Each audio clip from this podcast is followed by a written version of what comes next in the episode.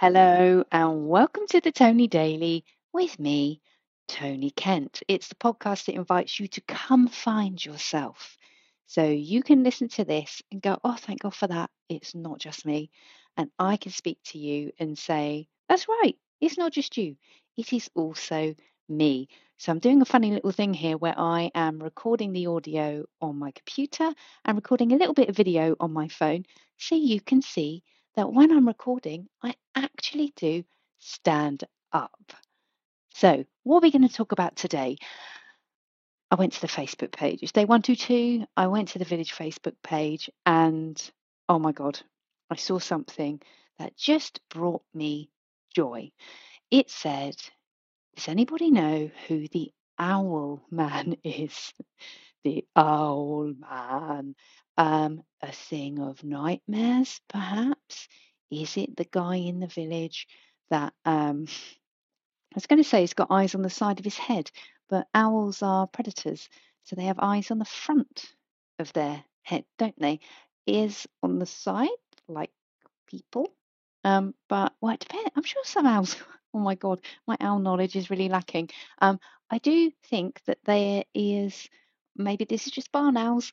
Um, they have one ear that's slightly lower than the other because it helps them to hear field mice that they want to eat when they're gliding along in the night. Maybe help me out. I don't know. Um, but no, it's not just some dude that looks like an owl. It is the local falconer, and he was rapidly identified. And they went, "Yes, that is he, the owl man."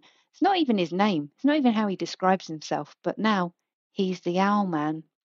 Um, and there's been um, an oversized horse transporter that drove down a road that was too narrow and it has scraped some cars and it has been caught on camera. Bad horse person. So there's an owl man and a horse person. And let me tell you, the bin man. Oh, the bin man cometh today. And I was in the hallway at home and I don't know if this happens where you live. Don't know what the layout is of your house. Don't know when your bin man comes. Um, but when the bin man cometh, he drives up the road and the lights kind of reflect through our front door. So like, oh, the bin man cometh. And um, I looked at, I went, shit, I haven't put the bin out. So I was racing to get the keys to unlock the door. And as I opened the door, the bin man stepped onto our driveway and took the bin and, and brought it out. And I was yelling, thank you, thank you very much. But because it's very noisy when you're uh, bin operative and you're stood next to a lorry um, that's tipping rubbish into it, he didn't hear. But I don't know if the bin man listens to this. Maybe, you never know. But I love the bin man because he actually came and got our bin that we hadn't put out. How nice is that? Well nice, isn't it? So maybe in a previous life, I did something very kind. Or maybe I was. Maybe I was a bin man in my previous life. Or an owl woman. I don't know.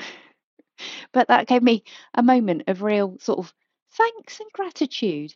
Um, which also happened yesterday. So just before I went online to perform for the North Sea Transition Authority, you know them, don't you?